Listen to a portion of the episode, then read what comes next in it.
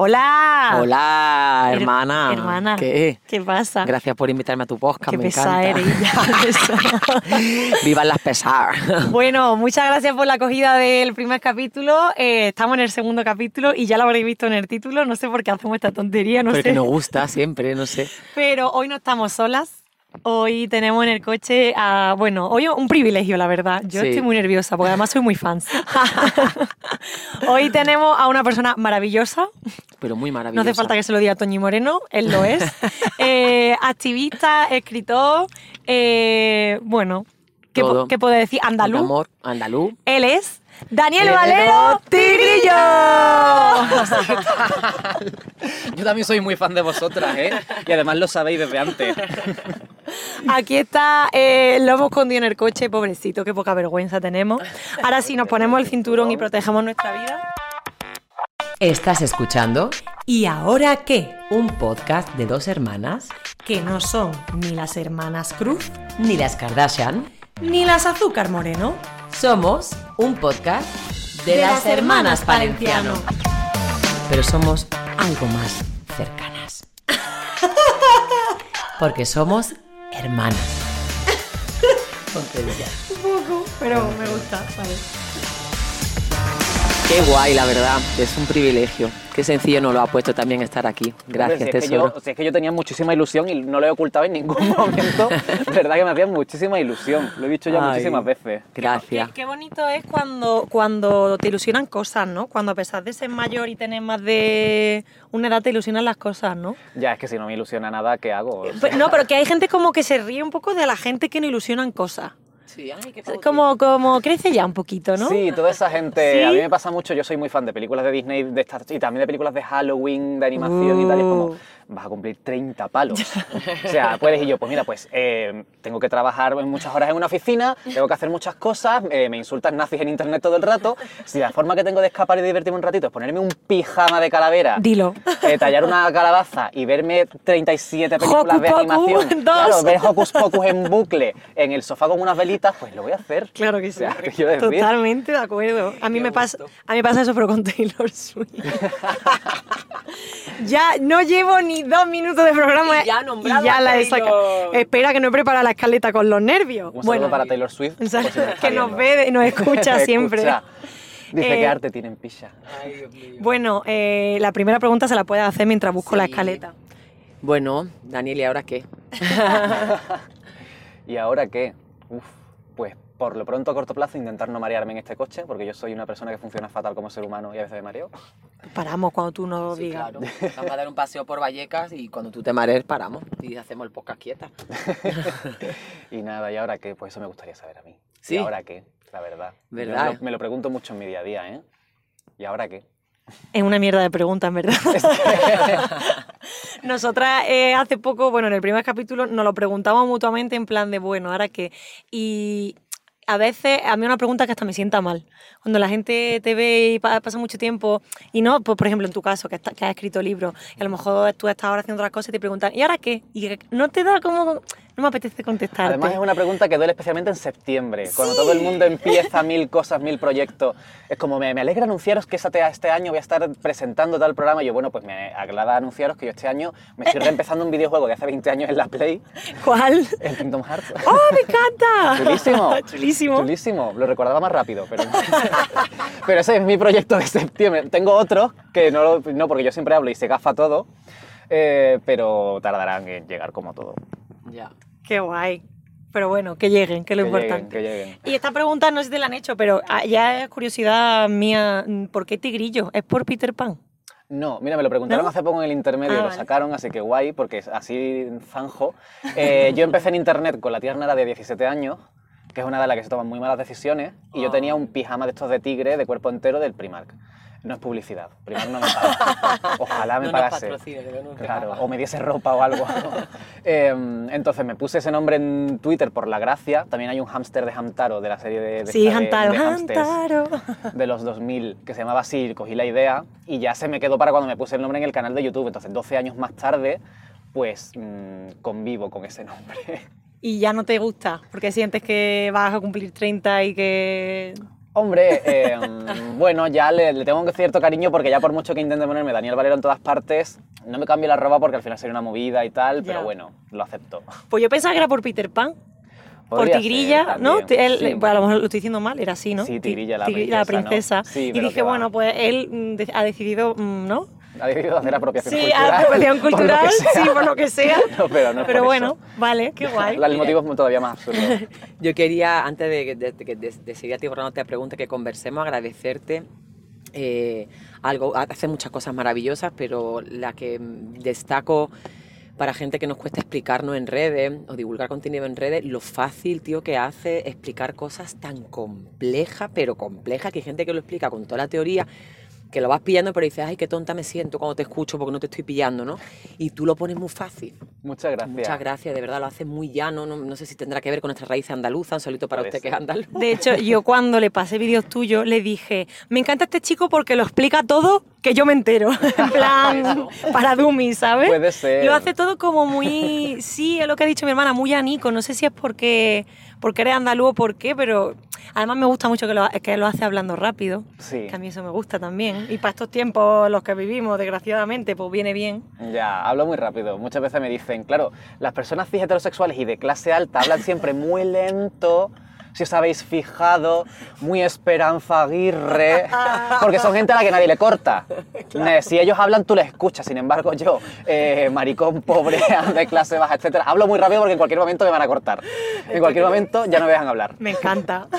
Entonces yo creo que igual tiene el origen ahí. Y lo de hacerlo así un poco, eh, al final te quiero decir, yo empecé haciendo contenido de este tipo con 17 años, he ido aprendiendo según, según pasaba el tiempo y he aprendido al mismo tiempo que mi público.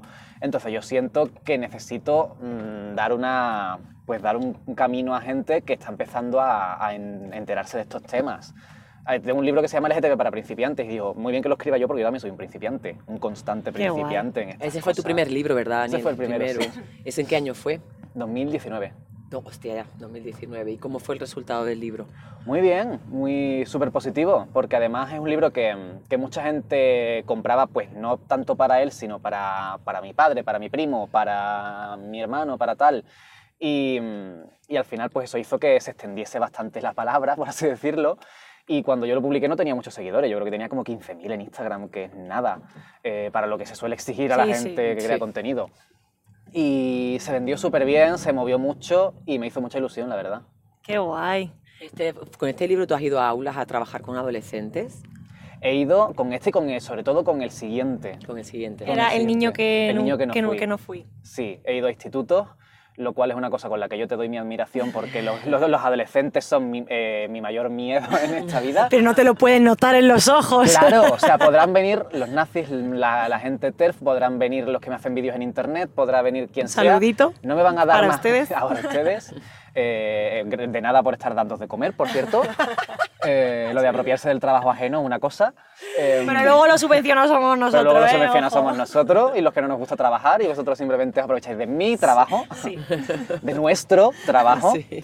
Eh, pero nada de eso me dará más miedo que un adolescente de 14 años que entra en el aula, en la sala de actos, lo que sea, y me deja bien claro con su mirada, con su lenguaje corporal, que está a punto de provocarme una pesadilla durante la próxima hora y media.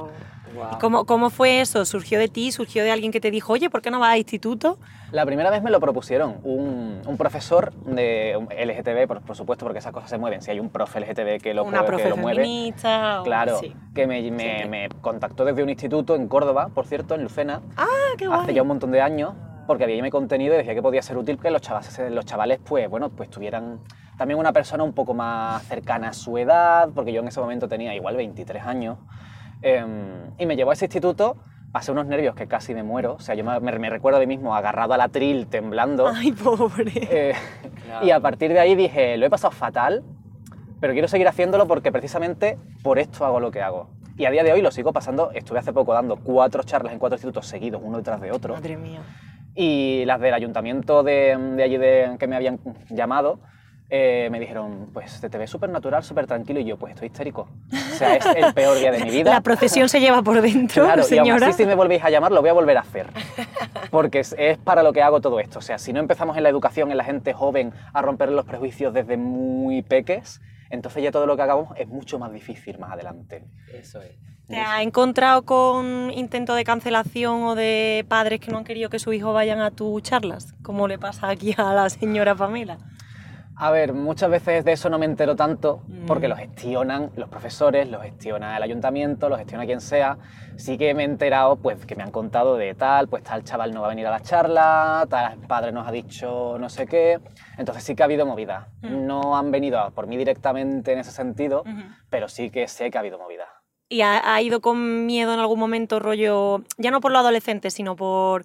Porque eso es algo que, que mi hermana y yo hemos hablado mucho, que nosotras, nuestra sensación cuando vamos a la aula, porque yo la suelo acompañar al monólogo para montar todo, Claro. para introducir el monólogo y tal, eh, em, que parece, parecemos terroristas a veces. Parece que tenemos que ir como, ¿sabes? A veces incluso no podemos anunciar que vamos a estar en cierto instituto porque si no... No sé si has llegado a ese punto de decir, bueno, yo no voy a anunciar por redes de dónde estoy, ni voy a decir nada, por si acaso. A ver, me ha pasado de ir a dar una charla, eh, me llama pues una asociación, un ayuntamiento. Me pasó este verano, por ejemplo, en un pueblo, en un, en un pueblo de Jaén, precisamente, Vaya. ahí al laico vuestra, que, mm, que bueno, pues que en, redes sociales pues apareció gente diciendo no vamos a permitir que esta persona esté en este pueblo adoctrinando, eh, no vamos Es a que- permitir que de este mensaje a- va a haber niños pequeños. ¡Oh! tal. Va a haber niños pequeños. Eh, claro, o sea, tú ves esos mensajes y piensas, es un pueblo de 3.000 habitantes, no, Sí. no le va a costar mucho encontrarme. ya. Y te asustas un poco. Tú dices, ahí vale, cuando te llevan normalmente vas acompañado todo el rato, alguien de la asociación, Claro. del ayuntamiento, quien sea. Entonces no pasas tanto miedo, entre comillas. Pero es verdad que dices, joder, si esta persona que está aquí liándola en redes resulta que mm, tiene la suficiente confianza en sí mismo y en que no le va a pasar nada y en la impunidad que se le suele dar a estas personas como para de verdad hacerme algo, Que luego no. Luego no pero, suele pasar. pero se te pasa por la cabeza. Claro, pero el susto te lo llevas, la posibilidad existe. Mm. Entonces sí que es verdad que vas a los sitios diciendo, claro, también esto de me amenaza mucha gente y yo anuncio todo el rato dónde voy a estar. Que es la cosa. sí. Que Estamos en el club, querido. Sí, sí, sí, ahí sé que me entiendes mucho mejor que yo. entonces. Qué horror, qué horror. Porque ah, es como la contradicción de lo cuento, no lo cuento dónde estoy, pero es que mi trabajo es parte de lo que divulgo, saber que sepan dónde estoy, no sé, como que es parte del curro decir dónde estás, que Claro. no estamos matando a nadie, pero, pero Claro. Y que quieres que vaya gente, precisamente. Claro, es que el punto, ¿Y qué respuesta te has encontrado en, en los y las adolescentes cuando has ido a esta charla? En plan, cosas buenas, malas. ¿Qué, qué- ¿Cómo ves a la generación Z? Hay de todo. Bueno, o sea, yo no- los chavales que tienen ahora mismo 14, 15, 15 años, que 16 años son generación Z o ya son la siguiente. No lo tengo muy Ay, claro. Dios mío. Están ahí, ahí. Están ahí, ahí, ¿no? Entre Z, alf- alfa, ¿no? Alfa, como el disco de Aitana. Sí. No Sí, sé, sí. o sea, les veo eh, muy polarizados. O sea, te encuentras a la misma clase a una persona que te podría dar la charla a ti, Sí. a una chavala que con 15 años te, te suelta, es que tengo una, una pregunta sobre la definición que se le da a esta identidad concreta en relación a tal. Y yo, joder, eh, yo con tu edad estaba con la vista clavada en la Play y no- Total. No, tenía ni idea de lo que pasaba a mi alrededor en el mundo. Yo era fan de Tokyo Hotel y mi única preocupación era salir de clase y a comprar la loca, o sea... Claro, es que es same pero con. Evanescence, o sea... Entonces te encuentras a esa persona, pero al lado tienes a un chaval que es que es un fascista en miniatura. Sí. O sea, que es que tiene muy claro, eh, una, se ha tragado ciertas palabras que le han dado desde, bueno, desde ciertos canales de YouTube, influencers de TikTok que son eh, horribles. Entonces te, te sueltan la retaíla de esto es adoctrinamiento, es que las denuncias falsas, es que esto de la homofobia está superado, donde hay es en Afganistán y aquí no, lo que pasa es que queréis que os den una paguita. eh, y tú dices, pero con 15 años, ¿de dónde has sacado tú esas ideas? Pues entre la casa, los vídeos de YouTube que ven y las mentiras que corren como la pólvora, pues de ahí se va Pues mezclando, sí. claro. Una, una paguita. Una paguita. Dios mío. Una Eh, paguita. Me sorprende porque son los mismos comentarios que, que le hacen a ella. O sea, que es como que. Sí, bueno, al final tenemos entre comillas el mismo enemigo en común, que, que- que son los, los- los fachas. Es que no hay más, pero me, me- me- me flipa cómo, cómo utilizan el- las mismas palabras, el mismo y cómo no salen de ahí, cómo no se preocupan de, de intentar ver más allá, en plan de a ver esta persona. ¿Te ha pasado, como le pasa a veces a ella, que el chulo de clase homófobo ha empezado muy chulo, pero luego al final te acaba escuchando? ¿Has conseguido ese rayito de luz, aunque sea cinco segundos? Yo creo que en ocasiones sí que lo he podido llegar a vivir. Guay. Decir, a este no va a haber manera de, de llegarle. Y no sé si hasta qué punto le, le he podido llegar, pero, pero sé que al final también ah, eh, es una cosa en la que en realidad tú me entiendes, porque tú tienes una personalidad muy divertida que hace que conectes un poco más, aunque no, a una persona no vaya dispuesta a escucharte, dice, Sí. bueno, me he reído, voy a... Y se ríen con ella los Y sí, cabrones. claro, claro. Digo cabrones masculinos porque suelen ser chavales. Claro, entonces tengo por ejemplo el caso muy reciente de un chaval que no paraba de interrumpir para hacer preguntas, que seguro que, te- que con eso me entiendes también, para hacer preguntas que en realidad van más destinadas a, a bombear la sí. charla y a destruirla, en plan, bueno, y los que se visten de animales, ¿qué pasa? Porque eso en el colectivo también los tenéis, ¿no? Y el que se acuesta con animales y el que no sé cuánto. Y, o sea, preguntas todo el rato para, que, para que se rían los compañeros, ser el más chulo y tal. Y le hagan el coro los otros. Claro, y cuando tú le respondes, en vez de enfadado, cabreado o tal, le respondes algo que hace que también se ría la clase, ahí creas una dinámica en el que dice, bueno, te empiezo a respetar un poco. Y es un poco, de- en realidad a mí me parece un poco mierda que me tenga que respetar solo por el que he conseguido ganármelo en ese sentido, pero tú dices, joder, qué bien que aquí ahora estoy consiguiendo que al menos me escuche un pelín, se quede con algo. Aunque sea Claro, pero simplemente está- por están el- contestando desde el humor, Daniel. Claro. O sea, estás usando el humor como herramienta de, ¿no? Política, de... El Claro. humor es el que triunfa ahí, porque si contestamos como esperan, ya no, te escuchan. Claro. Entonces, qué guay que el humor, no sé si también tendrá que ver porque somos andaluz. Justo, me has leído la mente. Lo iba a preguntar, digo, ¿crees que te ayuda a responder con humor un poco el hecho de que seas andaluz? ¿Crees que ahí te los mete en el bolsillico un poco más? Puede ser, al final tenemos, o sea, es muy tópico, pero tenemos una forma de ser que llama mucho la atención en muchos otros sitios. Yo cuando me mudé a Madrid por primera vez dije, joder, aquí la gente son todos NPC de videojuego. en plan, son- siento que le voy a dar a la A delante suya y me van a soltar siempre la misma frase en el mismo tono, con la misma, no os ofendáis madrileños, pero al principio luego se os coge cariño y, entender, y se entiende que demostráis los sentimientos de una forma distinta. Pero puede ser que llame un poco la atención esta forma de expresarnos, puede ser. Sí. A mí me ha pasado nivel, eh, la primera vez que llegué a Madrid, estar en el Mercadona y yo hablo mucho conmigo misma, a veces hablo en plan en voz alta. Entonces estaba por lo típico, ¿no? Y estaba, a ver, ¿qué quiero esto o esto? Y se me acercó una muchacha y dice, a ver, sigue hablando, qué graciosa. Y yo, qué miedo, señora. No, no sé dónde está la gracia de lo que he dicho. He dicho esto o esto, ¿sabes? Que no... Pero bueno, le resulta atractivo. Pero sí, un saludito para los madrileños que luego se quieren. Sí, la sí. verdad que sí. Em, ¿Cómo vas con el mareo, Daniel? Sí, Va iba a preguntar. ¿El qué, qué, qué? ¿Cómo llevas el mareo?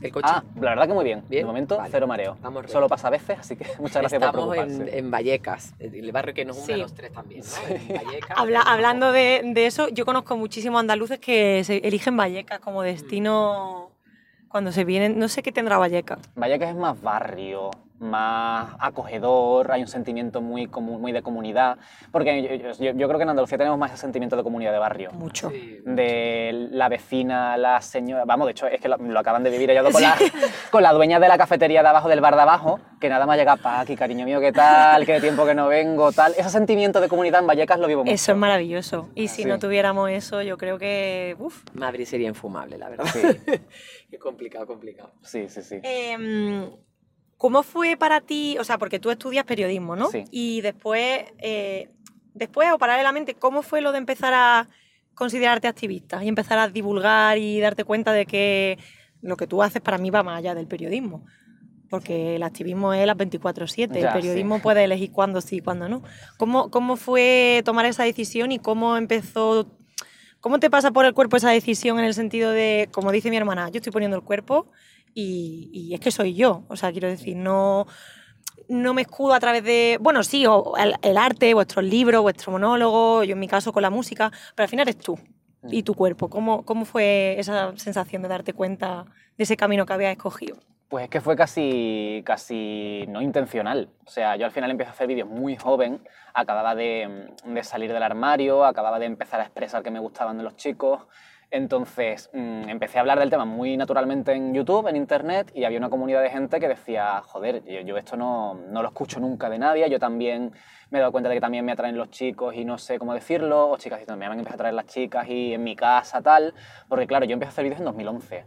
Eh, parece hace nada, pero No. ha cambiado mucho la cosa. Muchísimo. La representación es otro tema, no había tanta como hay hoy, que todavía falta, pero había muchísimo menos.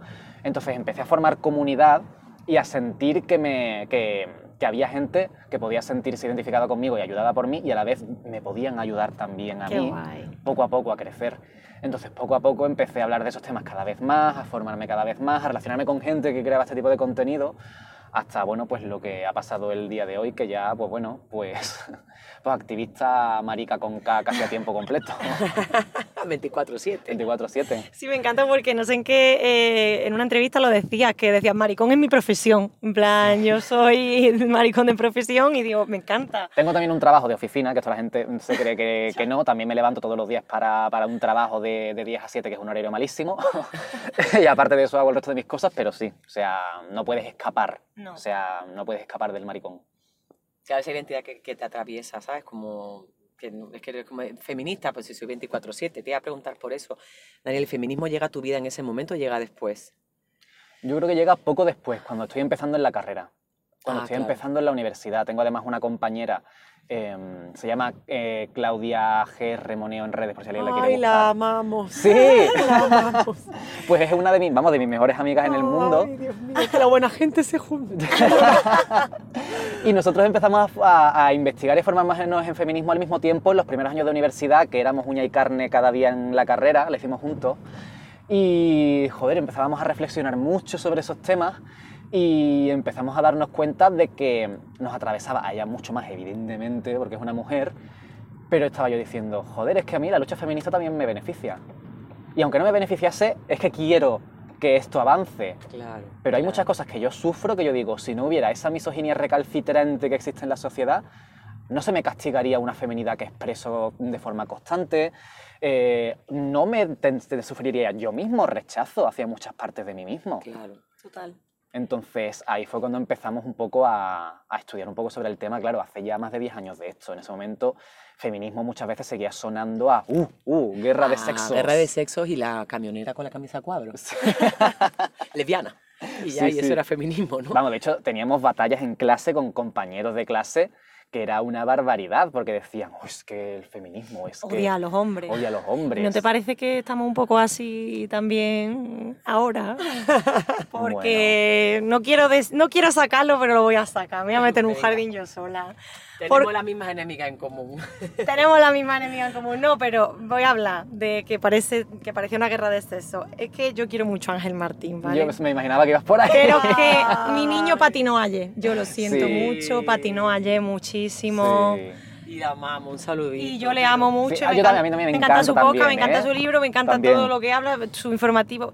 Pero es que patinó mucho y, y pensé, ay, pero siento, ya lo habíamos entendido. Eh, ya habíamos pasado de curso, porque tenemos que volver a hablar, repetir un básico, lo que tú acabas de decir. Es que hace 10 años que estábamos peleándonos en clase, yo igual, con mis compañeros de odia a los hombres, eh, lesbiana. No, no. Ya, la verdad es que es una lástima que, que se vuelva a entender todo. Pero bueno, lo que se ha dicho de- del feminismo de Irene Montero, ¿no? Que es que es agresivo, que es que divide, que es que es una guerra de sexos, que es que... Y vamos a ver, si hay un bando en el que hay 80 mujeres asesinadas este año y otro bando que de lo que se queja es de que ya no puede poner mamarrachadas en Twitter contra las mujeres, igual la guerra no es una guerra de verdad. Está un poco descompensada la, la cosa. Sí, totalmente. Y de hecho yo creo que el feminismo y el colectivo LGTB nunca hemos visto esto como, como una guerra. Yo creo que quien lo enfoca como una guerra real- realmente quien se siente amenazado, que en este caso pues son lo- los señores, la mayoría fachas y muchas señoras fachas. Nosotros y no- nosotras y nosotros lo que queremos es hacer un mundo más justo para todo el mundo. O sea, para eso, para poder ir yo sin miedo por la calle y tú, y, o sea, quiero decir. Entonces no, no sé esta manía de, de seguir llamándolo guerra. Sí, de todos los lados, ¿no? Sí, o sea, yo entiendo que haya gente, eh, especialmente pues eso, hombres, heterosexuales, blancos, etcétera, etcétera, que se sientan un poco amenazados porque al final de construir el mundo hasta un punto en el que no haya homofobia, misoginia, etcétera, Es una utopía. pasa porque todo, o sea, pasa literalmente porque deconstruyamos la masculinidad como concepto. Dile tú a un hombre que tiene que deshacerse de su masculinidad cuando se le ha enseñado que es lo más valioso que tiene y lo que tiene que proteger sobre todas las cosas Claro. Y le estamos diciendo, no, no, no es hacer una nueva masculinidad, una masculinidad menos tóxica, una masculinidad más amable, es que llega un punto en el que no exista la concepción de que la masculinidad es algo positivo. Porque todos los rasgos de la masculinidad que te han vendido como perfectos, la agresividad, eh, el hecho de tener, de que tener que ser el protector, eh, para ti son una carga, eso es lo primero, aunque tú no te, no te estés dando cuenta, es una carga que te cagas. Esa desconexión de las emociones también, ¿no? Exacto. Esa me desconecto y ahí por eso puedo ejercer poder, violencia, ¿no? Exacto. Para ti todo eso también es una carga, pero es que tienes tan arraigado que es lo que te identifica, lo que te hace hombre y hombre es lo mejor que se puede ser en esta vida. Hombre, Entonces, Hombre. es que fuerte, ¿no? O sea, esa- es que esa sensación, pues sí. Y algo que estamos aquí De charlando, poder. charlando de poder. Estamos charlando de varias cosas, pero yo te comentaba cuando te, te propusimos venir, una cosa que me preocupa, ahora hay dos cosas que me preocupan mucho. Eh, voy a empezar por la primera, para quitármela ya, porque digo, está, nerviosa. Estoy nerviosa. Sentir cuando te digo que tenemos las mismas enemigas en común, porque hablar de Tero Blanco o de Roma Cagardo o de toda esta gentuza, vale, libertad lo que surja, tener los mismos enemigos hate, que de ahí no esperamos que nos hagan vídeos, que saquen vídeos nuestros de contexto, que vivan de nuestro, de nuestro trabajo. Bueno, pues yo siento que es más cómodo, porque, porque es más cómodo poder decir, pues tú y yo somos víctimas de esta gentuza y tal, y como tú y yo, sabes que miles de activistas en Internet. Pero ¿qué nos pasa a ti a mí en común con compañeras feministas que de repente no entienden que, que, que hablemos de una parte trans inclusiva? ujú. ¿Qué, qué, qué te genera a ti? Porque a mí me genera muchísimo dolor. Y eso que yo mm, me cuido bastante en redes y públicamente, aunque gente que me conoce que ya lo he dicho, que sí que abiertamente lo he dicho, soy trans inclusiva. Ha venido incluso gente colectiva diciéndome, no, porque has dicho esto, yo creo que no, que tú eres TERF. Y yo, "Mm, ¿en qué momento? Pero bueno, entiendo Están la con la- eh, se entiende que están con las alarmas saltadas Sí, porque... lo entiendo porque es normal, porque la violencia es brutal, pero tú cómo te la has vivido eso, porque yo lo que tengo es como mucho dolor y mucha tristeza, ¿eh? De, porque de, de los otros me lo espero y lo entiendo, pero de compañeras no lo entiendo, no, no lo pillo. Pues yo igual, con muchísima tristeza. O sea, el feminismo trans excluyente ha sido una brecha enorme en unas luchas que son literalmente gemelas, ya no hermanas, gemelas. La lucha LGTBI y el feminismo que tenemos el mismo objetivo, el mismo problema, las mismas reivindicaciones y de repente nos encontramos un grupo de gente que al final lo que quiere es decir, bueno, dentro de esta lucha yo he alcanzado un puesto, no voy a dejar que nadie se meta en este puesto, no voy a dejar que nadie, no quiero compartir espacio, que es literalmente de lo que nos quejamos con los hombres Igual. que no quieren ¿no? compartir sus espacios de poder, sus espacios, etc. Y me parece absolutamente tristísimo porque además se te ataca con una ferocidad que iguala a las de los grupos de, de derechas. O sea, yo tengo también vídeos eh, que me dedican, que por cierto, uno de los- el mote que me han puesto en, esa, en ese sector es gritillo, me parece súper cute. Gritillo. Me parece, me parece adorable, me adorable! parece maravilloso. Creo que voy a cambiarme la arroba por ese, Ay, me gusta, por ese arroba, me gritillo. parece increíble. Es mejor que los mongolos de la paz. De los monólogos, los Ah, mongolos. claro. Ah, que me dicen mongolos, que yo hago mongolos, qué fuerte, sí, sí, qué Pues, fuerte. Gritillo me gusta. Gritillo es cute, la verdad. Eh, entonces, es absolutamente tristísimo. También, para mí personalmente, siento que he perdido un montón de espacios seguros. Yo veía un símbolo feminista, veía tal y digo, eh, he encontrado Casa. gente... Te metías en Claro, casa, ¿no? Claro. estoy en casa. Y de repente, no, no, no. Tú, pedazo de queer, tal, porque además me, me- o sea, me lanzan unos insultos bastante Claro, te dicen cuerista también. Claro. Claro, a mí me dicen, tú no eres feminista, tú eres cuerista. Digo, ¿el cuerista quién es? O sea, ¿de dónde sale esa, esa teoría? Porque la teoría queer existe, pero ¿el cuerista qué hace? Se pone trajes de cuero. Es que a mí esa palabra me llama. no me lleva nada político ni a nada activista. No entiendo, ¿no? Pero bueno, sí, entiendo, entiendo lo que compartimos de dolor, Sí. porque creo que no hay escucha. Cuando dicen que estamos divididas y que hay dos bandos y tal, siempre he sentido que hay un bando con más apertura de escuchar al otro. Que el otro sí, que se cierra en banda de una manera y en este sí que hay como, sé que sobre todo las hermanas trans tienen mucho dolor y no tienen ganas de hacer pedagogía, pero otra parte del colectivo sí tiene ganas de hablar, de sentarse, de no. Pero del otro lado es como no y te cancelo, no, no te doy trabajo, no y te hago vídeos, como joder. Ya. No sé, pero bueno. Hay eh, que decir que yo tengo cierta esperanza porque, mm, eh, o sea, me he encontrado con, con mujeres que se identificaban como trans excluyentes que después de conversar mucho con ellas y de, sobre todo, con conocer otras realidades, han cambiado mucho de parecer. O sea, yo con eso tengo esperanza, porque además yo no creo que las mujeres trans excluyentes lo sean eh, ni por un motivo, muchas de ellas, de puro odio, ni muchísimo menos porque sean tontas que no lo son. No lo son, en absoluto. No es que no hayan entendido, No. es que les han vendido una cosa Eso es. muy distinta. Unas personas que tenían un poder mediático, una pues una Amelia Valcárcel, pues Total. una Lidia Falcón, pues una... Bueno, Lucía Echevarría, no, Lucía Echevarría un poco regular, sí que está. Pero, pero unas personas sí, que desde sí. un pedestal de poder les han vendido, te están intentando hacer esto y es difícil muchas veces no creérselo cuando llevabas años escuchando a esa persona. También hay que desmitificar ese tipo de perfiles. Amelia Barcárcel, te quiero decir, también ha sido puramente homófoba, diciendo los maricones que se callen, que no sufren homofobia, pero ni aquí ni en Afganistán, ¿eh? Y yo, pero señora, señora, por favor, Abra se le, los ha ido, ojos, por favor. se le ha ido la pinza totalmente a esta persona. Eh, Yo, por favor, cuando se me vaya la pinza, que sea así viejita y ya está, y señora de Gin Tonic, por favor, decírmelo, ¿vale? Y me retiro yo, Vale. de verdad. Hombre, Porque sí. sé que la edad hace que se te vaya un poco la cabeza. Entonces, por favor, me retiráis, ¿vale? No, pero yo no creo, no No creo que llegues ser. tú a ese punto, No lo pero, sé, pero- yo creo que justo escuchándote me viene como muchos comentarios que yo he recibido de compañeras feministas que no son trans inclusivas y que además son pues que no se juntan con gente del colectivo, que me estoy dando cuenta que es como una cosa que va de la mano y mensajes que me han dado como en conversaciones, como lo que me querían transmitir era de, es que el, el colectivo LGTB le, le está quitando el protagonismo a la lucha feminista. ¿Sabes? Como una sensación de, oye, no, qué envidia, que ahora se le da más importancia al orgullo que al 8M, para empezar, señora. Eh, esto es todos los días, esto no es cosa del Claro. calendario, cosa que me revienta.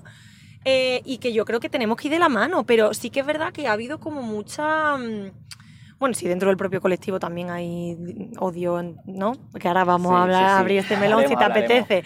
Pero es como, porque no podemos luchar, luchar otra vez, la guerra, pero porque no podemos andar de la mano juntas, si es que vamos a por lo mismo, si es que somos colectivos oprimidos, ya está, es que, no sé. Exactamente, y es que ya no es ni siquiera hablar de interseccionalidad, es que directamente, aunque no tuviéramos que conectar todas las luchas, están conectadas per se. Es que aunque de no entrada, Sí. Aunque no queramos. Es que estamos hablando de derechos universales, Claro. fin. Y es que a ti como gay, andaluz, bueno, bisexual, andaluz, eh, con pluma, lo siento, pero tú ahora mismo para el mundo eres un peligro. Yo, mujer, también, aunque sean, yo soy normativa, que no soy una mujer a lo mejor negra, pero es que me atraviesa, te quiero decir, es que no puedo luchar mm, contra eso, es que lo quiera o no, mm, forma parte de mí y, y- y- y ya está. Es que no, no- me, molesta mucho cuando no, no se ve. Y me pongo muy triste y este 8M, mm, mi hermana lo sabe, que yo acabé llorando porque, bueno, estábamos en un evento con, con Pitu, no sé si conoces a Sí, Pitu. claro, claro. Estábamos con Pitu en un evento que organizó el ministerio hablando de- del consentimiento, ¿era, no? No, del placer de las mujeres. de sexual, la había educación muchos sexual. jóvenes. Buah, era chulísimo, adolescente, no sé qué. Y bueno, pues en un momento se levantaron una señora Que yo le sigo llamando al día de compañeras. eh, a, a gritar. Y claro, es lo que dice, eh, yo estaba en un espacio seguro. Estábamos en un espacio súper seguro, estábamos con gente súper guay, pasándonos súper bien, disfrutando el día, y de repente se meneó una que yo empecé a llorar porque no me lo podía creer. Es como. Y no sé, no, no- no entiendo lo que tú decías antes, si es que el, aquí lo que nos está haciendo daño es esa masculinidad tóxica, no son los hombres, no son las mujeres trans. E- e- Eso no nos está haciendo daño. ¿Por qué siguen con esa cosa? ¿Sabes? Como que a mí me encantaría llegar a ese botón de su cerebro y decir, a ver, amiga, pero no puedo. Ya, es como intentar proteger todo el rato una parcela de mi identidad, el poder que he conseguido dentro de esta identidad, el el activismo que he hecho dentro de esta identidad, e intentar mm, por todos los medios que se vuelva estanca y no poder ampliarla, cuando es absurdo, porque ni en el género, ni en la orientación sexual, ni en nada hay nada estanco. Todo se puede expandir y todo se puede hacer eh, pues aún más cómodo para muchísima gente que también lo necesita. Y con este perfil lo que pasa es lo que tú has dicho, que no tienen amistades ni gente cerca que, que le pueda abrir los ojos un poco, porque no hace falta ni que le hagan pedagogía. Es que con conocer a un grupo de personas queer o a, un- a una mujer trans, Ya se te, se te caen todos los mitos. Es que quieren entrar en los baños de mujeres. Y yo, cariño, eh, pues es que te quiero decir, si es que los baños ya casi todos son mixtos para Total. empezar, vamos a decir eso ya. En, yo en todos los bares que voy, los baños ya son mixtos. Y luego no hay un portero pidiéndote el DNI para ir al baño. Es que son cosas completamente absurdas. Entonces, ponte en la piel de una persona distinta a ti durante 24 horas porque te cambia completamente Total. la percepción. Es que hace un ejercicio de empatía, es que no, no, no hay más. Y mm, abrimos el melón o Sí, ponemos la sí, sí, canción. ponemos la canción. Ponemos la canción. la Sí. Luego ya abri- abrimos el meloncito. Tú ¿Tienes conecta tu móvil aquí? sí, creo que sí, ¿no? Ah, ¿Cómo, cómo lleva. ¿Cómo lleva el mareo? Estoy fantásticamente. ¿Sí? ¿eh? Vale. Hoy no hay, hoy no existe. iPhone, iPhone Elizabeth de segunda mano, que no soy yo. Pues bueno, pues mm, esta canción la ha elegido Daniel, que me encanta porque no yo amo a esta mujer. Soy, eh, soy increíblemente fan. ¿La has visto en directo? Cuatro veces. ¡Ay, qué guay! Yo nunca he podido. Esta última gira fui a verla en Madrid y me fui también a Londres a verla otra ¡Hala, vez, el mismo guay, concierto. qué O sea, guay! estoy obsesionado. Me encanta, mm, o sea, normal. Eh, Florence and the Machine es, no sé, es que esta mujer es maravillosa. Yo es que no la conozco. No la con- es que tú no escuchas música en inglés. Ya lo he dicho. Pues mira, veces. esta canción Free, que la ha elegido Daniel, es un temón. Es un temazo. y ella es increíble. ¿Por qué has elegido esta canción? Porque habla del trastorno de ansiedad y de convivir con él. Yo convivo con trastorno mixto ansioso depresivo desde hace un porrón de años, lo repito de vez en cuando. eh, y me. O sea, no sé. Habla de la esperanza dentro de sentirte cada día como la mierda, de no poder levantarte, de sentir que todo te ataca y de de repente tener oasis de, de, pues de paz, De de, paz. tranquilidad, de, no sentir que todo te ataca. Y me emociona mucho porque es como. No te rindas, joder. O sea, tu cerebro te está mintiendo todo el rato, no te preocupes, vas a tener buenos momentos. Y me emociona mucho. Es que. Ay, ¡Ay! voy a llorar también, ¿eh? Así. ¡Qué bonito! Tienes que aprender inglés, hermana. Ya lo tengo como tarea. Además es un temazo, suena chulísima. En concierto con esto lloré, pero a gritos. No me extraña. A gritos, a gritos. Menos mal que el último fui solo, me fui a Londres solo. ¡Qué Yo experiencia! solo para verla me, me puse allí solo, yo gritando, llorando. Bueno, es que encima los- la voz suya, sus brutal. vestidos vaporosos, su pelo pelirrojo al viento. Y ella es increíble. Y feminista trans inclusiva, por Muy cierto. bien. Que ahora se ha llevado de gira a Ethel Kane, que es una artista que es una mujer trans, y Ah, la saca a todos los conciertos a cantar con ella, han hecho un dúo. ¡Qué guay! Y le está Eso- dando mira, mucha, no mucha lo, visibilidad para que ella también. eso no lo sabía. Muy guay. Qué guay. Muchas gracias porque me ha emocionado en el sentido de que... Free de Florian de Machine, po- Eso. ponerosla, no la ponemos más que si no luego él viene el YouTube y no... Lo corta. Que me ha emocionado por eso, porque la, la gente que vivimos con ansiedad a veces nos sentimos muy sola y pensamos que mm, eso. Entonces, que reconozcas públicamente eso también y que, y que esta canción hable de esos oasis, de esos momentos, porque la verdad es que vivir con un trastorno de ansiedad generalizado todo el día es pesadísimo, ¿eh? Totalmente. Es muy pesado. Sé que es una cosa muy del sistema, que estamos viviendo un sistema de mierda, pero que bueno, porque las personas que nos dedicamos creo que a cambiar el mundo, a querer hacer las cosas mejor, pues a veces no, sí nos afectan más las cosas, ¿no? Sí. Mm, También, pues bueno, pues tenemos un bagaje de experiencias, de vivencias, que, pues bueno, yo ayer, ayer mismo reflexionaba sobre el tema, que digo, a veces estoy hastiado y no me apetece hacer nada y no tengo esperanza en nada, pero porque vivo con, con la sensación, o sea, yo sufrí bullying durante todo el instituto, un bullying bastante fuerte, también de, de agresiones hasta el punto de ser físicas y etcétera, y, y también agresiones por la calle muchas veces. Entonces todo el rato vives un poco con la sensación, entre eso y las amenazas y tal que tengo en redes, vives un poco con la sensación de ¿para qué voy a hacer nada? Si es que en cualquier momento me lo pueden quitar literalmente a hostias. Todo lo que he construido, todo, Todo, lo que haga, todo lo que consiga, toda persona que, que pueda conseguir querer y que me quiera, eh, está en peligro en cada momento. ¿Cuál es el punto de hacer nada? Sí. Y hay veces que no consigo las fuerzas para hacer nada porque siento que es para nada. Entonces, es un tema con el que, bueno, pues al final, gente que vivimos con este tipo de trastornos cargamos y que, joder, pues que también hay que hablarlo. Yo muchas veces lo digo, la de cosas que hago durante el día, si encima no estuviera malito mentalmente, entonces ya. Tal cual. ¿eh? Bueno, ah, yo creo que llega un punto que, que uno aprende a convivir con esa ansiedad. Yo ahora estoy en el punto en el que mi ansiedad es mi alerta. Cuando estoy sintiendo ansiedad digo, vale, esta situación no, no, no es buena para mí o la tengo que gestionar de otra manera. ¿Sabes? Antes era como que me encerraba y ahora es como que me avisa. Adiós. Llantas de Madrid, reparación. Está. Tiene ansiedad el muchacho. Tiene que llegar a enviar un paquete. Jo, qué, qué, qué, qué bonito. Me, nos- me inspira mucho escucharte, de verdad. Ay, muchas gracias. Mm, Gracias. Qué intenso ha sido este momento, ¿no? eh, No pensaba que fuera a hacerlo tanto. bueno, eh, nos gusta la intensidad. Me gusta mucho la intensidad. Yo te quería preguntar, hablando ahora justo de eso, del, del, del hate, del, del odio, de todo eso que dices que, que te pasa por el cuerpo, de todo ese daño que has sufrido, ¿cómo te cuidas? Sí. Que a- aparte de lo que has comentado de buscarte tus oasis, ¿cómo te cuidas y cómo te cuidan? Porque mm, viendo que os odian las mismas personas, yo me ponía mucho la piel de mi hermana y es verdad que yo he oído que tú no ves esos vídeos. No, en alguna entrevista lo has veo, dicho, me parece súper bien. Esta señora a veces ha metido. Entonces yo... Es que cuesta, ¿eh? O sea, que cualquier persona que en el mundo diga, eh, mira, te vamos a enseñar por un agujerito lo que está hablando un montón de gente sobre ti, no mires. Sí, vas a sí, mirar, sí. Vas a ir a mirar. A mí me ha costado mucho no hacerlo. o pero- en Twitter lo que sea. Entonces, claro, yo muchas veces, sobre todo con el último proceso de la denuncia, pues yo me veía muchos vídeos de ella, o sea, que le hacían a ella el sol, por favor.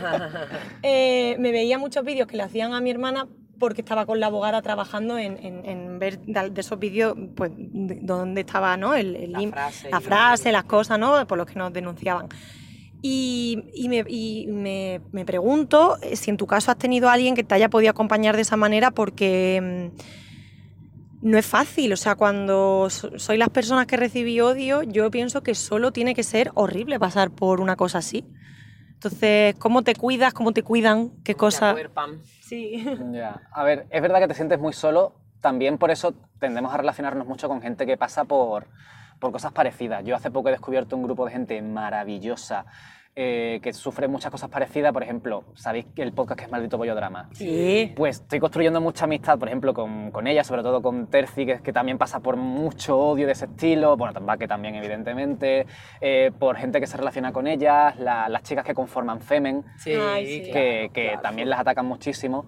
Y digo, joder, son gente con experiencias muy parecidas a las mías, podemos crear un poquito de, de cuidados, pero... Y al margen de eso, yo tengo la maravillosa suerte de que tengo un grupo de amigas que son increíbles. También es un grupo donde todo el mundo padecemos también un poquito de ansiedad, un poquito de algo, nos entendemos mucho. Vivan las amigas con ansiedad. Pero, pero tengo la suerte de que desde hace muchísimos años tengo un grupo de amigas muy, muy, muy unido aquí en Madrid que han estado para mí en cada momento y que han venido corriendo en taxi un, un día a las 12 de la noche porque saben que me está dando un jari y no hay nadie en casa, han entrado en mi casa, me han metido una pastilla debajo de la lengua y se han quedado a dormir conmigo toda la noche y al día siguiente me han llevado a su casa porque yo literalmente no podía ni siquiera comunicarme.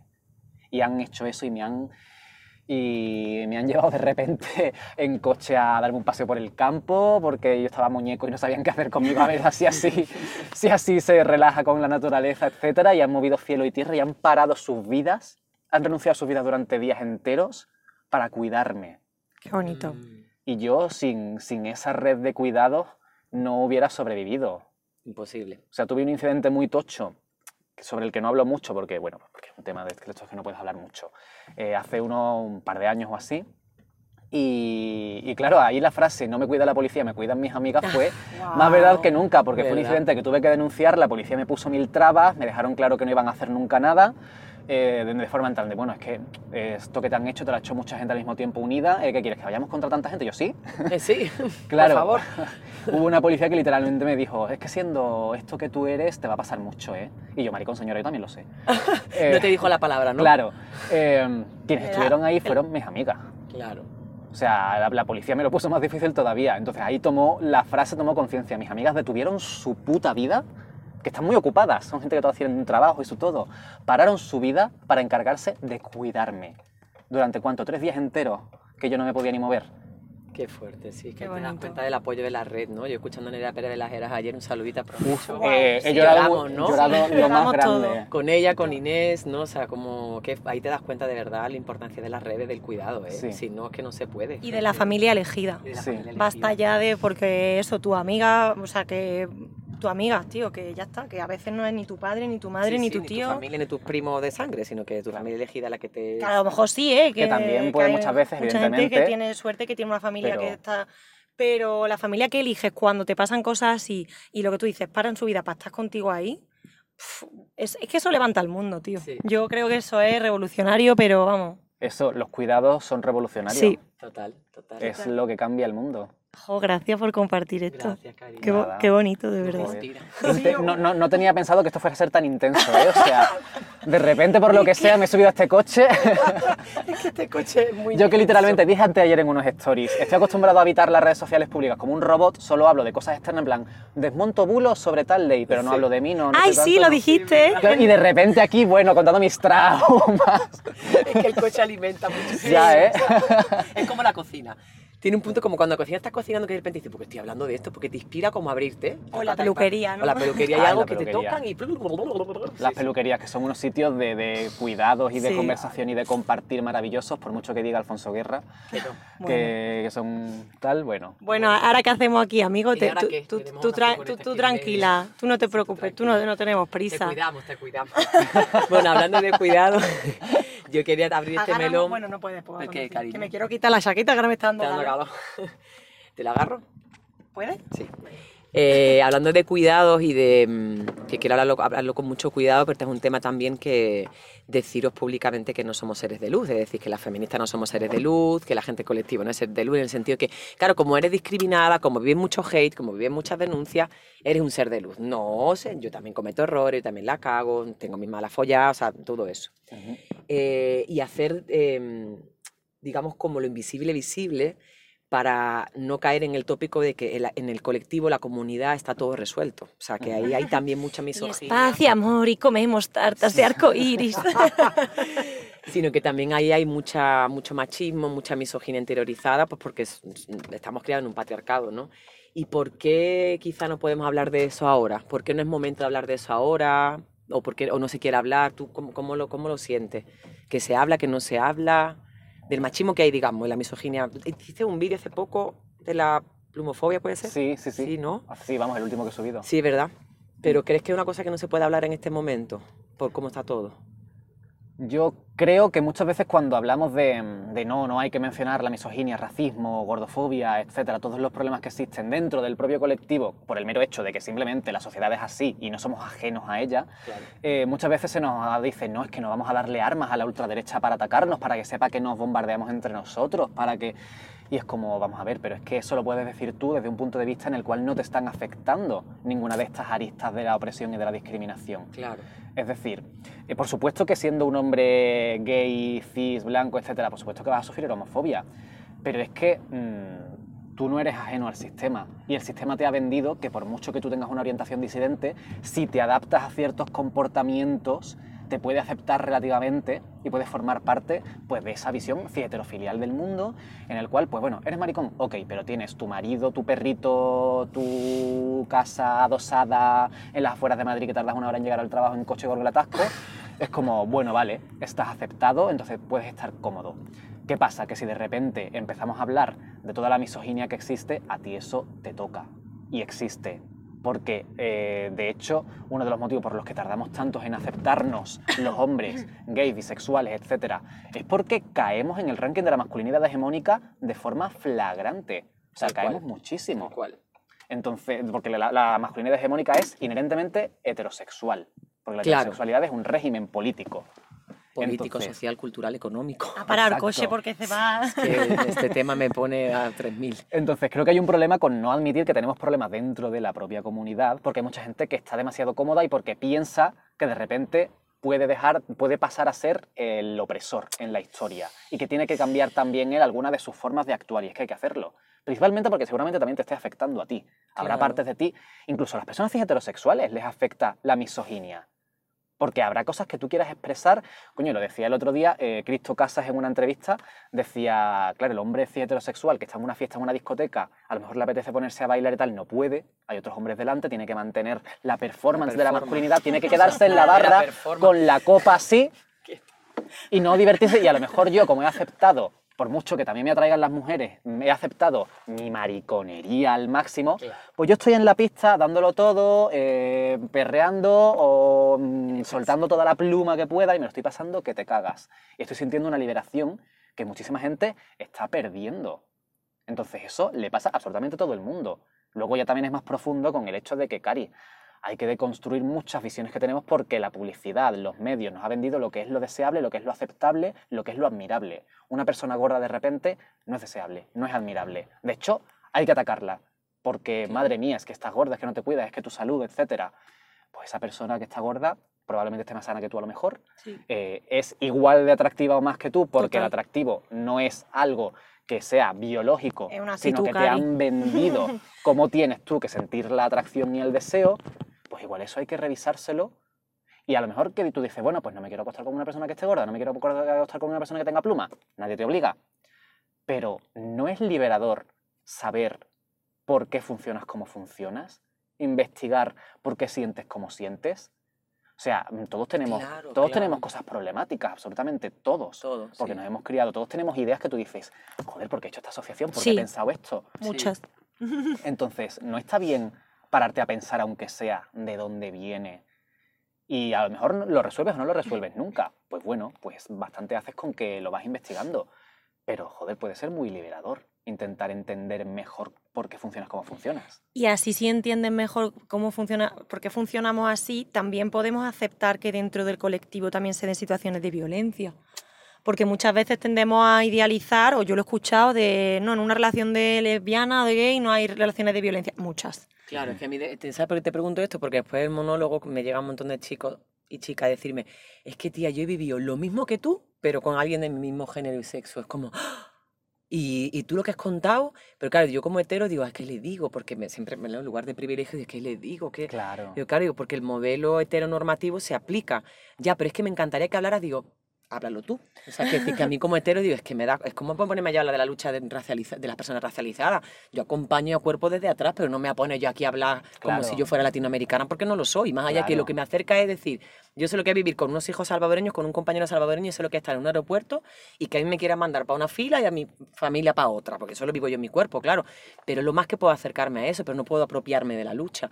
Pero a mí me ha llegado siempre como, y esta gente, claro, que yo misma tenía idealizada de no, entre dos chicas esto no puede pasar, no puede pasar, no, porque no, no, no, hay, comparten un montón de opresión y tal, y de repente sí. De lo que tú dices, eso está ya aprendido también, ¿no? A que Ujú. mamá hice eso, entonces luego a la hora de vincularse sale. Claro. O sea, por, muy que, por mucho que seamos personas LGTBI, hayamos sufrido una opresión y por mucho que eh, tengamos una disidencia, al final la sociedad está pensada para moldarnos lo máximo posible al canon relacional y Total. que va a continuar el capitalismo social, etcétera, etcétera. eh, y tú, pues, te amoldas.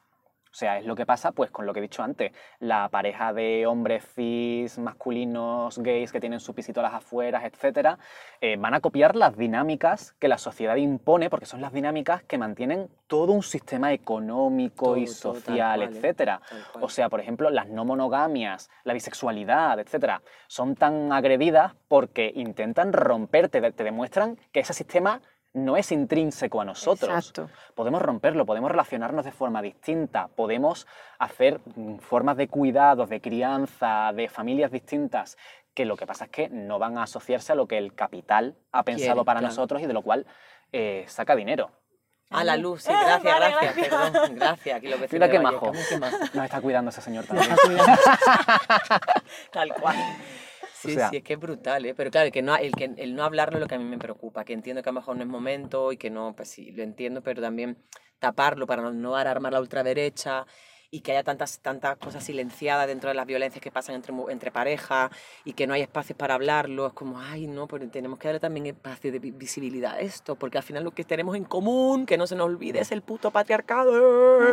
Esa parte patriarcal ahí que, no, que nos quiere amoldar ese, a, ese, a ese lugar y esos modelos de dominación, ¿no? Al final. Patriarcado y capitalismo. Y ¿eh? capitalismo que se casaron por la iglesia hace tiempo. se Es que este tema, este tema nos, nos lo han preguntado muchas veces muchas de nuestras oyentas, en, en concreto John, que es un oyente que tenemos, eh, nos dijo, por favor, ¿pode- ¿podéis hablar del tema del, del machismo que hay dentro del colectivo LGTB? Y yo decía, yo no voy a hablar de esto ni mi hermana tampoco, porque bueno, yo soy bisexual, pero al final no me considero tampoco como para hablar del tema. Y, mm, y, me- y además que es algo que, que me, que me cuesta entender y que yo recuerdo que, bueno, yo siempre he sido mariliendre, ¿vale? Yo tengo un imán, lo siento, todos mis amigos son gays, ya está, es que no puedo... Es horrible. Yo soy un mariliendro al revés, todas mis amigas son mujeres. Ya Todas, está, todas, pues todas. yo- todos mis amigos son o bisexuales o gays y es que no puedo evitarlo, ¿vale? Ya está, es que hay algo ahí que, que fluye. Y me acuerdo la primera vez que descubrí que dentro del colectivo podía haber machismo y me dolió muchísimo. Fue, fue con un chico, un amigo mío que pues, se maquilla y tal, y había otro chico gay que empezó a decirle, pero, pero además el típico que es más hetero, pero que es gay. Y empezó a gritarle, eh, estábamos trabajando además, y además él estaba maquillando para un show, que era como una cosa, me parece hasta, ¿vale? Bueno, pues empezó a gritarle, llamó al jefe, el jefe le regañó, y yo, y yo dije, pero ¿cómo se pueden estar, cómo le puede estar haciendo esto? Es que la masculinidad es un concepto tan frágil que no solo se rompe si tú expresas feminidad, se rompe si se te asocia ligeramente Exacto. a la feminidad.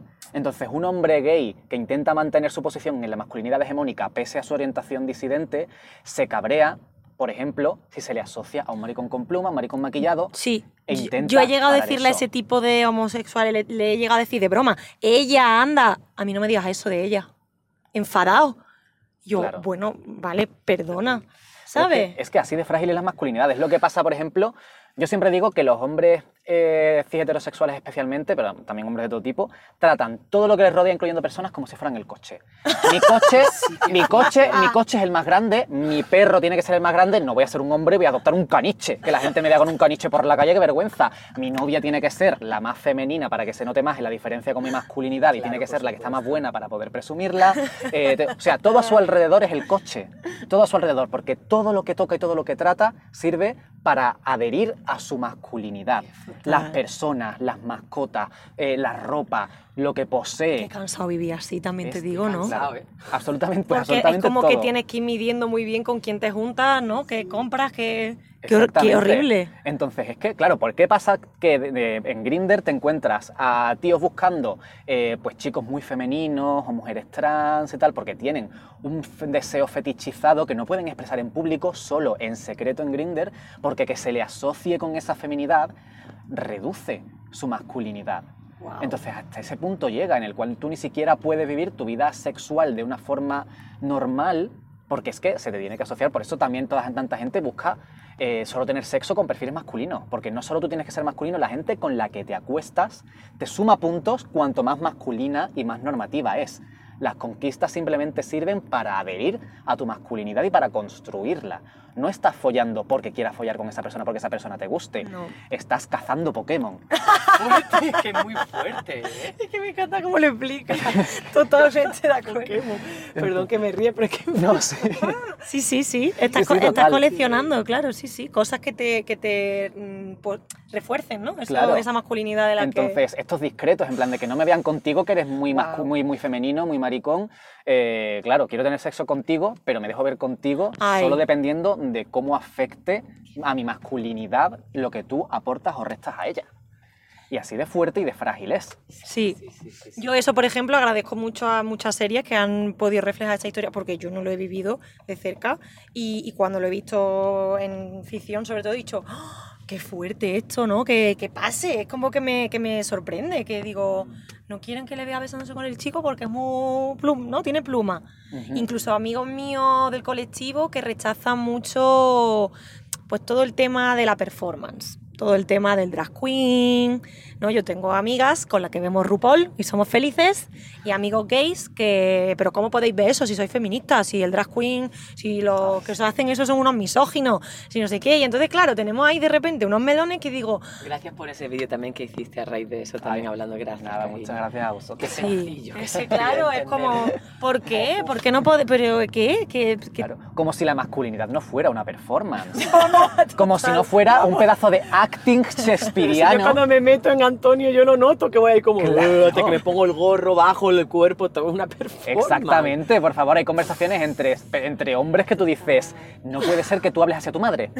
Tú ahora mismo estás, dependiendo de con quién, estás actuando de una manera u otra, que todos lo hacemos, absolutamente Siempre. todos estamos performando todo el tiempo, Sí. pero no critiques una performance porque es que es, muy histriónica, quiere llamar la atención, coño, habrá más histriónico que un señor heterosexual viendo el fútbol y demostrando que es al que más le alegra que no sé quién meta gol y dando golpes en la espalda para saludar a su amiguito ay, porque tiene que demostrar. para usted que se toca los cojones. claro, viendo o sea, el Que da fútbol. piquitos. Claro, la masculinidad es una performance que es que les tendrían que convalidar eh, arte Total. dramático. Yo te juro, yo te juro, es que de verdad, cuando veía el discurso de Rubiales y veía a los tíos aplaudiendo, todo lo que decía, yo de- decía, es que ¿dónde está la cámara oculta? Claro. Es que pa- parece que está guionizado. Es todo un rito. Pero no, rito. pero no, es real, que es lo fuerte. Qué guay. Oh, muchas gracias por dejarte, por tu valentía también para abrir este melonazo, eh, que luego nos va a caer mucho odio. Si yo, no, si ya con el vídeo este de ayer me cayeron de un follow Sí, que te eso te iba a ¿eh? decir, mucho, ¿no? mucho comentario ahí dolido. Pero me- a mí me encantó, me pareció súper necesario. Y yo creo que al final abrir melones incómodos es necesario porque hay que tener conversaciones incómodas. Sí, es que lo siento Porque es que todos tenemos que revisarnos cosas y todo. Yo, a mí también me incomoda pensar, ¿a mí por qué me gusta esto sexualmente, tío? Porque tiene que haber una explicación. Y la hay. Y la hay.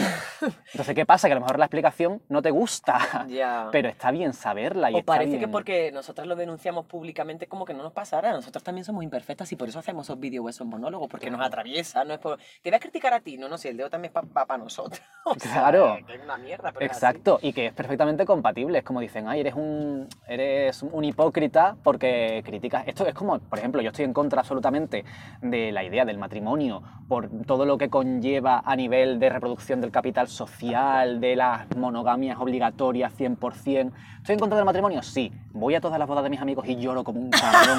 y les digo que les quiero y sueño con una boda eh, a tope temática, todos de blanco, con un marido. Sí. ¿Es contradictorio? Sí. ¿Es hipócrita? No. No, porque puedo estar en contra de derrumbar un sistema y tener que seguir viviendo en él Exacto. y sobrevivir en él. Ay. Y ¿Qué está en contra del capitalismo y que quieras dinero. Es que te quiero Hombre, decir. que quiera no y que necesite. claro. Pero tengo que comer. Ay, gracias, cariño, por Sí. de explicarlo tan fácil. Eh, ¿A que sí? Es que es, que es divino, lo hace muy, lo hace muy, Ay, muy gracias. Qué contento Eh, me voy a ir de sí, este coche. te lo digo de verdad, porque, porque yo creo que mm, tenemos que aceptar que parte de la sociedad que no está preparada a lo mejor para, que, ah, para hablar en estos términos que estamos hablando no- nosotras, pero yo creo que con gente como tú lo vamos a conseguir.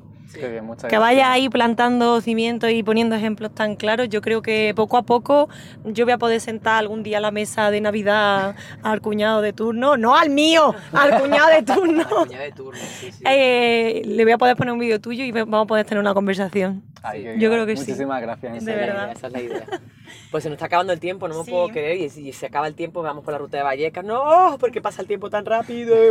Y antes de irnos te vamos a hacer un test. ¿Qué te parece? ¿Qué te parece? Venga, vamos, vamos, a ver si apruebo. Eh, habíamos pensado... pensado varias hemos- cosas, Sí, eh, estamos pero- pensando como test de LGTB, como test no sé qué. El periodista. escritor, no sé, pero, pero hemos dicho, ¿pero qué tiene Daniel con nosotras que le une más que cualquier cosa? Que es andaluz. Verás tú.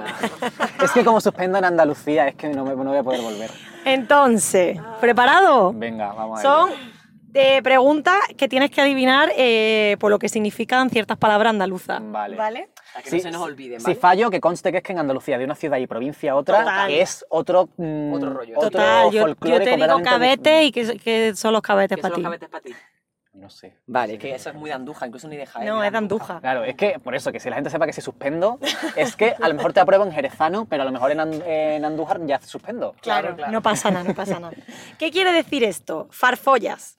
Uno, que practican mal el acto sexual. Dos, montón de cosas que no sirven para nada. Tres, persona liante, un fantasma. O cuatro, farolas que alumbran la feria. Eh, la segunda, cosas que no sirven para nada. Me estoy lanzando a la piscina. No, sé. persona liante, Ah, fantasma. sí. Yo habría dicho la segunda también. No lo había escuchado en mi vida. El ¿No? farfolla. En mi vida. Vale, ¿qué significa esto otro? Bulla, persona con sobrepeso. Dos, prisa. Tres, recipiente en el que se prepara el puchero. O eh, cuatro, expresión que significa toma. Prisa. Prisa. Este, este en Jerez también lo utilizamos. Sí, Eh, Aún no va con bulla. tanta bulla. Sí, sí, sí. Este sí, este sí. ¿Qué te pasa cuando te pasa esto? Engolliparse. En Goyeparse no le escuché. Que te atraganta, que te estás atragantando. Que te la encaprichas de alguien, que te emborrachas muy rápido, que te atascas hablando, que te atragantas. Que te atragantas con la comida. ¡Hala, sí! Es que eso, eso también se dice mucho en Jerez. ¿Ah, Entonces, por eso, engoñiparse decimos. Engoñi- Vale. Engoñiparse. Pásame el agua, que estoy engoñipado. Ah, vale, te iba a pasar el agua, te iba a decir, lo tienes No. ahí. vale, ¿a qué se refiere esto? La banda. ¿A salir de clase? ¿A la orquesta de una feria? ¿A cuando hablas de tu amigo o a un programa de televisión? Hombre, podría ser varias cosas, pero yo lo, lo, lo asumo al programa de televisión de Canal Sur, ¿no? ¡Sí! Esta es la banda de los amigos en esta banda. banda. Uy, Dios mío, ¿qué tienen estos niños en la mano? Lo enseño aquí, luego pondré la foto en el Instagram. Mira lo que... Ah, la bola de cera que le echan los nazarenos, los penitentes durante la Semana Ah, Santa. pues mira, albóndiga gigante, una pelota hecha de goma típica de la región, partes de un animal o cera. Cera, es cera de cirio. ¡Hala! Yo no lo sabía. Eso Claro, eso algo- es súper típico. Yo de chiquitito iba con una pelota de papel albal Ajá. e íbamos a, cuando se paraba la procesión de Semana Santa, íbamos a los nazarenos, a los penitentes, para que nos, para que nos volcasen el cirio y nos echasen la, nos echasen la cera. Y el que tenía la pelota más grande al final de Semana Santa, pues, era, pues ganaba. Que además te quemabas con la puta cera, claro, te iba a decir. evidentemente. Era un poco sádico, yo ahora que lo pienso. Yo volví a mi casa con las quemaduras en las manos, pero con la pelota de cera, en plan, mira qué pelota de cera. La más grande. Claro. ¿Qué quiere decir esto? Avíate. Con que- acento en la I. Avíate. Ah, Avíate, Avíate. Toma, cállate, vete o espabila. ¿será eso? Espabila, no sé, ese no lo conozco. No, toma. Ah, Toma. Esta no sé dónde es. Si, no alguien que nos escucha sabe qué significa eso me suena- avíate, me suena a Almería, ¿dónde se dice? Vale, y esto papa frita, ¿qué significa? Un plato típico con carne guisa y patata, alguien de escasa inteligencia, una marca de snacks, un programa de televisión de vídeos caseros. Alguien de escasa inteligencia. Todos los que no hacen vídeos, ¿vale? Nosotros, Todos los papas fritas, eso. Eso, eso es mi ¿Qué quiere decir alguien con esto? Revenido, que estamos enfadados, que algo está de moda otra vez, que algo está pasando o que alguien está de vuelta. Que está enfadado, ¿no? Uh, que algo está pasando. Ah, que algo está pasando. Sí, está revenido. Yo diría que alguien está enfadado, Claro, pero bueno. BuzzFeed me ha elegido. ¿Qué significa esto? Pego, Un juego de niños, una pegatina, una persona muy pesada, una tontería. Eh, no tengo ni idea. Una- Yo creo que una tontería, en plan, esto es un pego. Una tontería, no un sé. pego. Decimos una. Bueno, tú test. Sí, pego. ¿Una tontería? sí. ¡Sí! Ah, mira, pues esto por pura suerte, ¿eh? Eres muy andaluz, 6 de 9, ¿correcto? Bueno, muy bien. Bien, ahí están nuestras raíces que No no sé. la foto de Cayetana de Alba. en paz descanse, Rip. Yo tengo, un- tengo hablando de eso, tengo no sé por qué, en la memoria clavado, cuando se murió la duquesa de Alba, la sacaron en la, la sacaron en la noticia, el- la, gente portando el ataúd, y tengo clavado, la gente aplaudiendo y una señora gritando muy fuerte, muy fuerte, ¡Adiós, preciosa! y lo tengo clavado en la mente porque resumía muchísimo Andalucía. Sí, Digo, ¿no? Es claro. que sí que es muy así. Yo estaba en clase, si no igual hubiera ido para ver el folclore. para- en plan, simplemente por investigación. Eh, bueno, perdón que te haga esta última pregunta, ¿eh? que no la tenía pensada, pero mm, ¿has tenido andaluzofobia interiorizada también? ¿He tenido qué? Andaluzofobia interiorizada. Yo creo que mismo. pues, más que seguramente. Yo, de Sí. hecho, la mayoría de mis vídeos de cuando empecé, muchos de ellos están en oculto, porque, bueno, porque tenía 17 años y no me apetece mm, Nada que... que la gente sepa lo tonto que era. Pero yo disimulaba muchísimo más mi acento en mis primeros vídeos. Y prometo que no sé por qué lo hacía, pero yo en mis primeros vídeos de YouTube hablaba, Con las S. claro, intentando ser el más de Valladolid. Eh, de repente, cosa que no entiendo en absoluto. Mira que yo en realidad tengo un acento, me lo dicen mucho, tengo un acento andaluz que en realidad está relativamente suavizado. Sí. sí Porque tiene. al final mm, llevo desde los 18 años fuera de Jerez, me fui a Sevilla, que se cesea y se neutralizó con el ceceo jerezano, Claro. luego llevo siete años largos en Madrid y tengo un acento pues un poco neu- neutro de informativo de Canal Sur, Sí, sí. Que no, no tengo el ceceo típico jerezano. Luego llego, estoy dos semanas y estoy a los tres días en plan, papá, pásame la sartén, Sí, sí, sí. porque lo recupero. Pero es verdad que al final me relaciono con mucha gente mesetaria, Claro. eh, se me suaviza un poquillo el acento. Eh, pero es verdad que yo creo que, que he tenido momentos en los que digo, tengo que neutralizarlo. Sobre todo lo que tú dices cuando te presentas al mundo, ¿no? En un Sí. vídeo de YouTube, en una entrevista de trabajo, en un, ¿no? Sí. Era como una necesidad de que no se me note que Todo soy... esto de que se me, que me- que se me se me entienda, que, luego entienda. lo los comentarios hay mucha gente que dice que no se me entiende, también porque hablo muy rápido. Claro. Claro. Y entre que hablo rápido y hablo en andaluz, pues lo puedo llegar a entender, por eso pongo subtítulos, por eso y por la gente pues que no, que no puede escuchar, pero, mm, pero chica, hablo Pe- así. Pero que, se- que, que si tú abres el oído, se te entiende. Lo que pasa es que a veces la gente habla muy rápido, habla en andaluz porque no quiere escuchar las verdades que le estás diciendo. Como dice la, la pintada esta tan famosa de, los de los memes, eh, cateto tú que no entiende el andaluz. De- Eh, bueno, de nuestro amigo Pintarrajero. Eh, ah, claro, pues fíjate. Que es que es verdad, que ti tú que no entiendes el andaluz, se me Totalmente. pega a ti en el móvil, vamos. sí, sí. bueno, pues para terminar, Daniel, eh, hemos, bueno, has elegido una canción de Beli Basarte. Sí, Que esa sí la conocía. Yo no la conocía. Sí. ella es maravillosa. Ella ha sacado una canción nueva que se llama Tanta Adrenalina, Ajá. que la he cogido porque se me ha quedado enganchada en bucle, la tengo. Y es una canción además más liviana, menos intensa, no nos vamos a poner a llorar. Vale, ella. para terminar. Va de esos momentos maravillosos de con una amiga tener un momento de escaparte de todo y de olvidarte y disfrutar simplemente. Qué y guay. como ella es lo más y además es colegui. Qué pues- guay, me pues encanta. A ver, la ponemos. Ahí está. Yo la he visto en directo en algún acústico y me ha encantado ella. Ella es brutal, es brutal. Entonces, Hay veces que buscar el sol se vuelve un poco complicado siendo yo, pero tengo la suerte de estar a tu lado para desaparecer. Tanta adrenalina conduciendo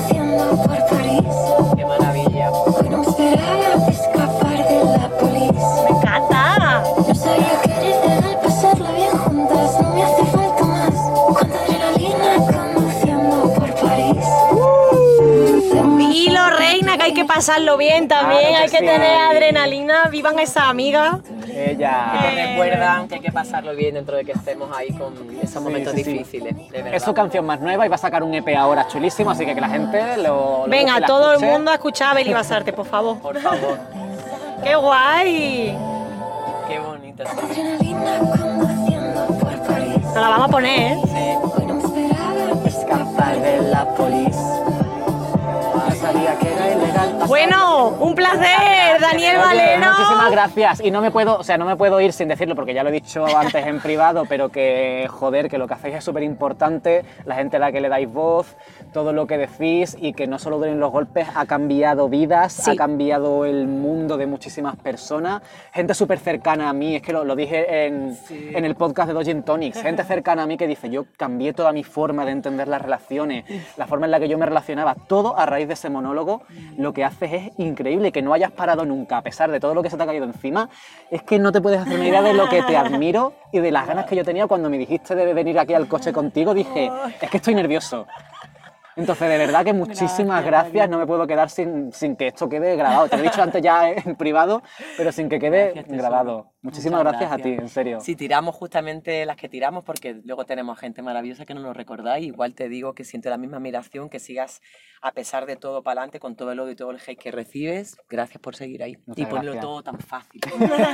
Has escuchado ¿Y ahora qué? Un podcast grabado en el coche para escuchar en el coche o donde te dé la gana.